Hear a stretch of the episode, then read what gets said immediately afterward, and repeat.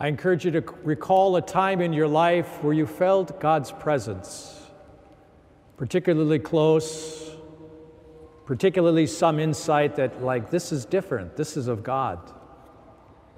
In contrast to some time in your life where maybe there was a trial, an illness in your life, or a loss of a job, some trial that made you question God, challenged in faith or hope or love of God. As I reflect back on my own life, I thank God for the moments of grace where I knew it was Him. The little times I'd sneak back into the woods behind the barn and just be alone with the Lord. Little moments of grace and insight.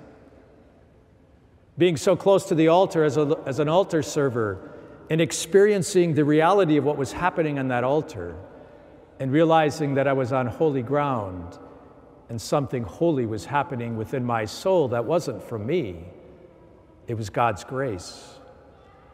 But of course, then I can think of all the times where some trial in life, some difficulty in school, in family, losing a ball game, whatever it might be, and thinking, God, where are you? How come you weren't present with me? In our spiritual lives, it is not uncommon that we have all kinds of ups and downs. Times where we experience the presence of God, and other times where we question, God, where are you? And yet, His constant invitation is for us to trust Him in the midst of all things the joys and the sorrows, the good times and the bad, like in marriage and sickness and in health. In our readings today, we see the beautiful movement of God's grace, but we also see the difficulty of the challenge.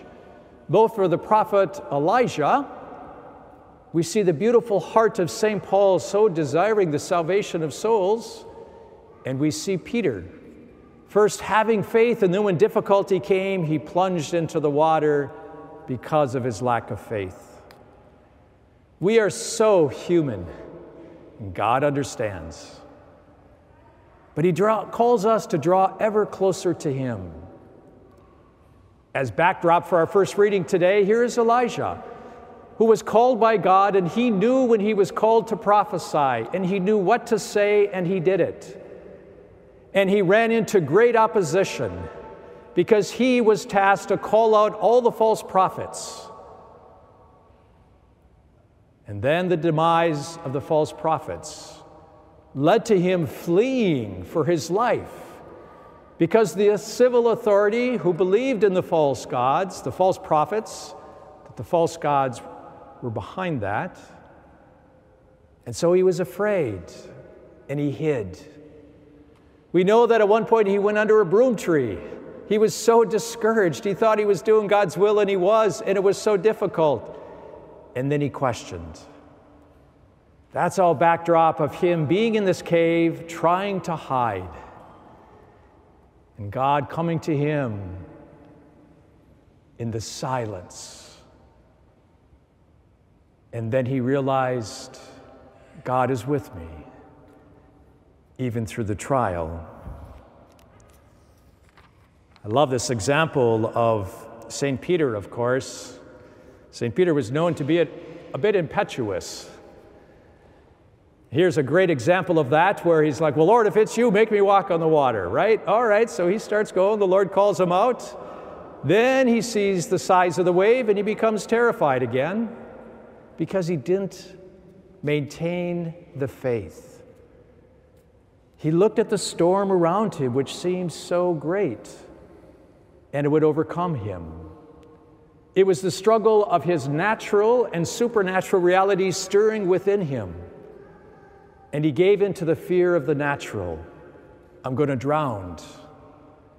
But of course, he calls out to the Lord, and the Lord saves him and then calls him out of his doubt. My brothers and sisters, it's important that we don't get discouraged as we go through the spiritual life.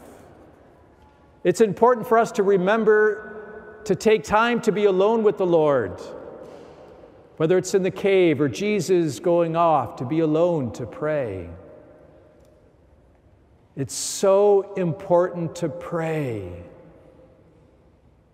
to have the strength and the supernatural insight to be able to see through what's going on in the world today, in our own lives, our family, our culture, our world.